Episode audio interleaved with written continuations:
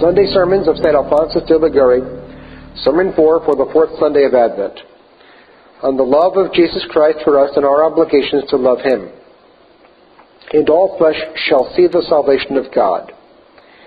The Savior of the world, whom according to the prediction of the prophet Isaiah, men were one day to see on this earth, and all flesh shall see the salvation of God, has already come. We have not only seen him conversing among men, but we have also seen him suffering and dying for the love of us. Let us then this morning consider the love which we owe to Jesus Christ, at least through gratitude for the love which he bears to us.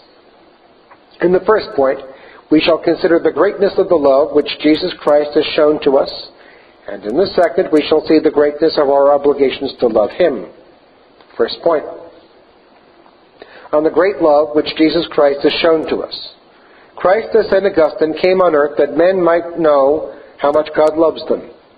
He has come, and to show the immense love which this God bears us, he has given himself entirely to us by abandoning himself to all the pains of this life, and afterwards to the scourges and to the thorns, and to all the sorrows and insults which he suffered in his passion, and by offering himself to die, abandoned by all, on the infamous tree of the cross. Who loved me? And delivered himself for me. Jesus Christ could save us without dying on the cross and without suffering. One drop of his blood would be sufficient for our redemption. Even a prayer offered to his eternal Father would be sufficient, because on account of his divinity, his prayer would be of infinite value, and would therefore be sufficient for the salvation of the world and of a thousand worlds. But, says St. Chrysostom, or another ancient author, what was sufficient for redemption was not sufficient for love. To show how much he loved us, he wished to shed not only a part of his blood, but the entire of it by dint of torments.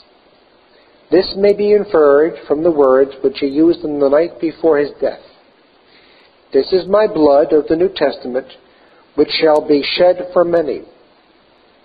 The words shall be shed show that in his passion the blood of Jesus Christ was poured forth even to the last drop. Hence, when after death his side was opened with a spear, blood and water came forth, as if what then flowed was all that remained of his blood. Jesus Christ, then, though he could save us without suffering, wished to embrace a life of continual pain and to suffer the cruel and ignominious death of the cross. He humbled himself, becoming obedient unto death, even the death of the cross. Greater love than this no man hath, that a man lay down his life for his friends. To show his love for us, what more could the Son of God do than to die for us? What more can one man do for another than to give his life for him? Greater love than this no man hath. Tell me, my brother, if one of your servants, if the vilest man on this earth had done for you what Jesus Christ has done in dying through pain on a cross, could you not remember his love for you and not love him? St. Francis of Assisi appeared to be unable to think of anything but the passion of Jesus Christ. And in thinking of it, he continually shed tears, so that by his constant weeping he became nearly blind. Being found one day weeping and groaning at the foot of the crucifix, he was asked the cause of his tears and lamentations. He replied, I weep over the sorrows and ignominies of my Lord. And what makes me weep still more is that the men for whom he has suffered so much live in forgetfulness of him. O oh, Christian, should a doubt ever enter into your mind that you are not loved by Jesus Christ, raise your eyes and look at him hanging on the cross. Ah, says St. Thomas of Villanova, the cross to which he is nailed, the eternal and external sorrows which he endures, and the cruel death which he suffers for you, are convincing proofs of the love which he bears you. Do you not, says St. Bernard, hear the voice of that cross and of those wounds crying out, to make you feel that he truly loves you? St. Paul says that the love which Jesus Christ has shown in condescending to suffer so much for our salvation should excite us to his love more powerfully than the scourging, the crowning of thorns, the painful journey to Calvary, the agony of three hours on the cross, the buffets, the spitting in his face, and all of the other injuries which the Savior endured. According to the apostle, the love which Jesus has shown us not only obliges, but in a certain manner forces and constrains us to love of God who has loved us so much. For the charity of Christ presses us. On this text, St. Francis de Sales says, We know that Jesus, the true God, has loved us so as to suffer death, even the death of the cross for our salvation. Does not such love put our hearts, as it were, under a press, to force from them love by a violence which is stronger in proportion as it is more amiable? So great was the love which inflamed the enamored heart of Jesus that he not only wished to die for our redemption, but during his whole life he sighed ardently for the day on which he should suffer death for the love of us. Hence, during his life, Jesus used to say, I have a baptism wherewith I am to be baptized, and how I am straitened until it be accomplished. In my passion I am to be baptized with the baptism of my own blood, to wash away the sins of men, and how am I straitened? How, says St. Ambrose, explaining this passage, am I straitened by the desire of the speedy arrival of the day of my death?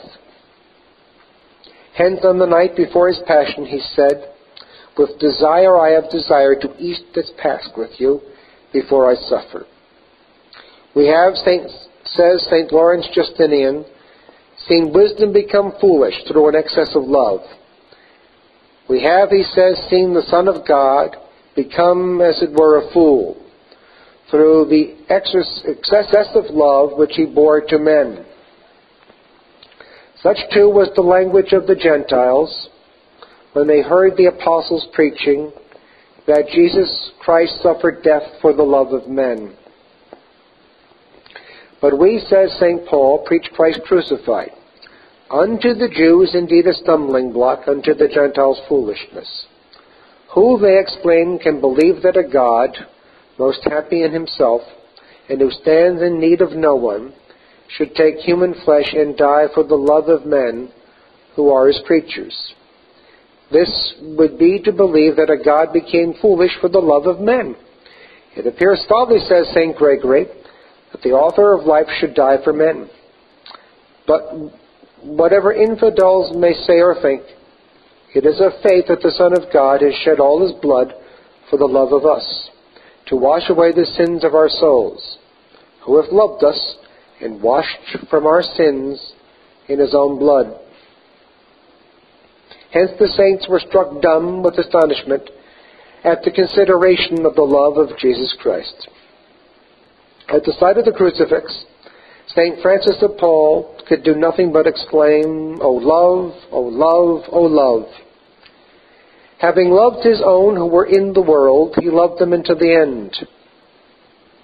This loving Lord was not content with showing us his love by dying on the cross for our salvation, but at the end of his life, he wished to leave us his own very flesh for the food of our souls, that thus he might unite us entirely to himself. Take ye and eat. This is my body. But of this gift and this excess of love we shall speak at another time in treating of the most holy sacrament of the altar. Let us pass to the second point on the greatness of our obligation to love Jesus Christ. He who loves wishes to be loved. When, says St. Bernard, God loves, he desires nothing else than to be loved. The Redeemer said, I am come to, ca- to cast fire on the earth. And what will it but that it be enkindled? I, says Jesus Christ, came to earth to light up the fire of divine love in the hearts of men. And what will I but that it be kindled? God wishes nothing else from us than to be loved. Hence the Holy Church prays in the following words We beseech thee, O Lord, that the Spirit may inflame us with that fire which Jesus Christ cast upon the earth, in which he vehemently wished to be kindled. Ah, what have not the saints inflamed with this fire accomplished? They have abandoned all things, delights, honors, the purple, and the scepter, that they might burn with this holy fire. But you will ask, what are you to do? That you too may be inflamed with the love of Jesus Christ. Imitate David. In my meditation a fire shall flame out. Meditation is the blessed furnace in which the holy fire of divine love is kindled. Make mental prayer every day. Meditate on the passion of Jesus Christ, and doubt not, but you too shall burn with this blessed flame. St. Paul says that Jesus Christ died for us to make himself the master of the hearts of all.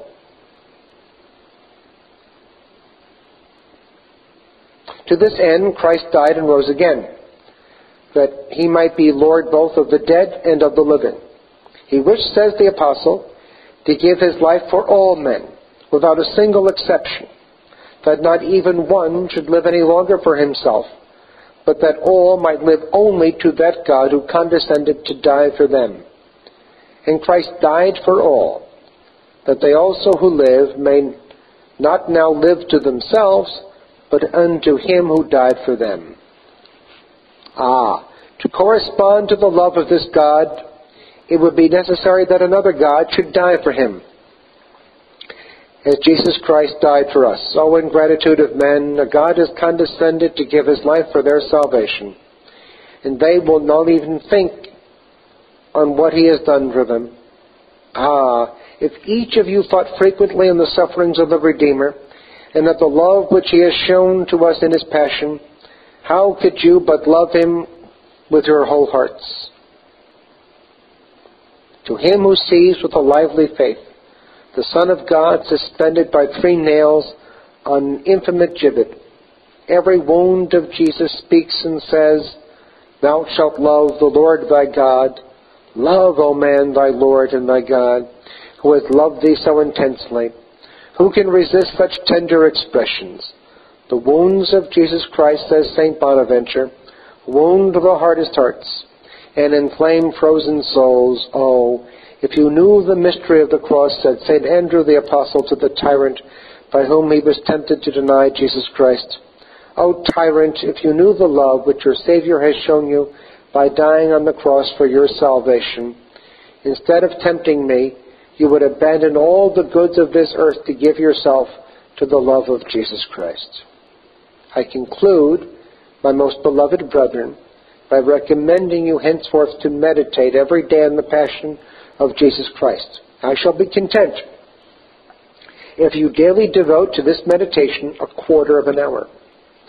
Let each at least procure a crucifix. Let him keep it in his room. And from time to time give a glance at it, saying, Ah, my Jesus, thou hast died for me, and I do not love thee. Had a person suffered for a friend injuries, buffets, and prisons, he would be greatly pleased to find that they were remembered and spoken of with gratitude but he should be greatly displeased if the friend for whom they had been born were unwilling to think or to hear of his sufferings. Thus frequent meditation on his passion is very pleasing to our Redeemer, but the neglect of it greatly provokes his displeasure. Oh, how great will be the consolation which we shall receive in our last moments from the sorrows and death of Jesus Christ, if during life we shall have frequently meditated on them with love. Let us not wait till others at the hour of death place in our hands the crucifix. Let us not wait till they remind us of all that Jesus Christ suffered for us.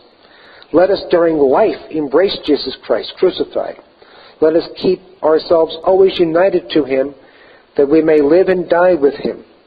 He who practices devotion to the passion of our Lord cannot but be devoted to the dolors of Mary, the remembrance of which will be to us a source of great consolation at the hour of death. Oh, how profitable and sweet the meditation of Jesus on the cross. Oh, how happy the death of him who dies in the embrace of Jesus crucified, accepting death with cheerfulness for the love of that God who has died for the love of us. St. Alphonsus de Liguori, pray for us. In the name of the Father, and of the Son, and of the Holy Ghost. Amen.